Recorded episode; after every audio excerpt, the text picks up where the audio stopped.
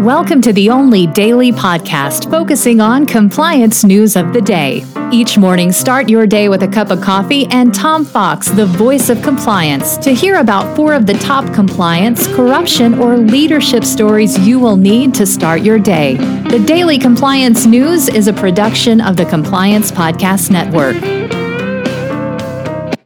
First, a word from our sponsor.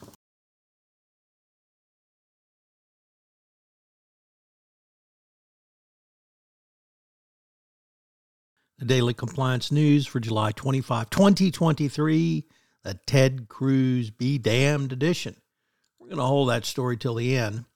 And we begin with a story of, um, I would say, redemption, but unfortunately one it's we see pretty often, which is someone violates the law, they go to jail, they come out of jail, and they say, guess what?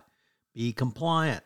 Well, we have yet another one of those people as Charlie Shrem, a co founder of the defunct BitInstant, one of the first Bitcoin millionaires and one of the first to do time for crypto violations, is now preaching get compliance. He um, says his he is mining his experience and urging the latest generation of crypto companies to erect guardrails around corporate misconduct. He says there's a whole bunch of people out there wrestling with crypto compliance, trying to figure it out. And that's where he comes in to help people get their ducks in a row. Does that sound like someone you've heard of? Well, if you're from Houston, you certainly have. Can you say Enron?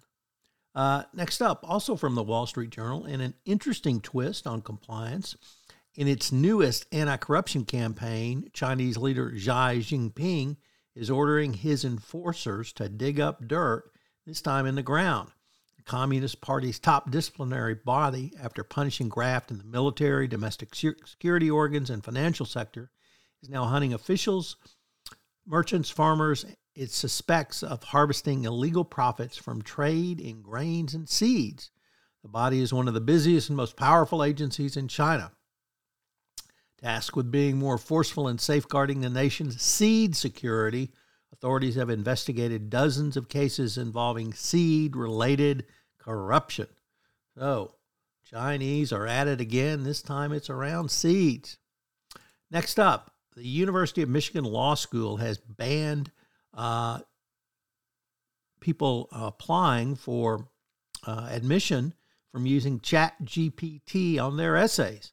UM Law explicitly banned the use of the tool on applications and now requires applications to certify that those tools have not been used in the application drafting process uh, first.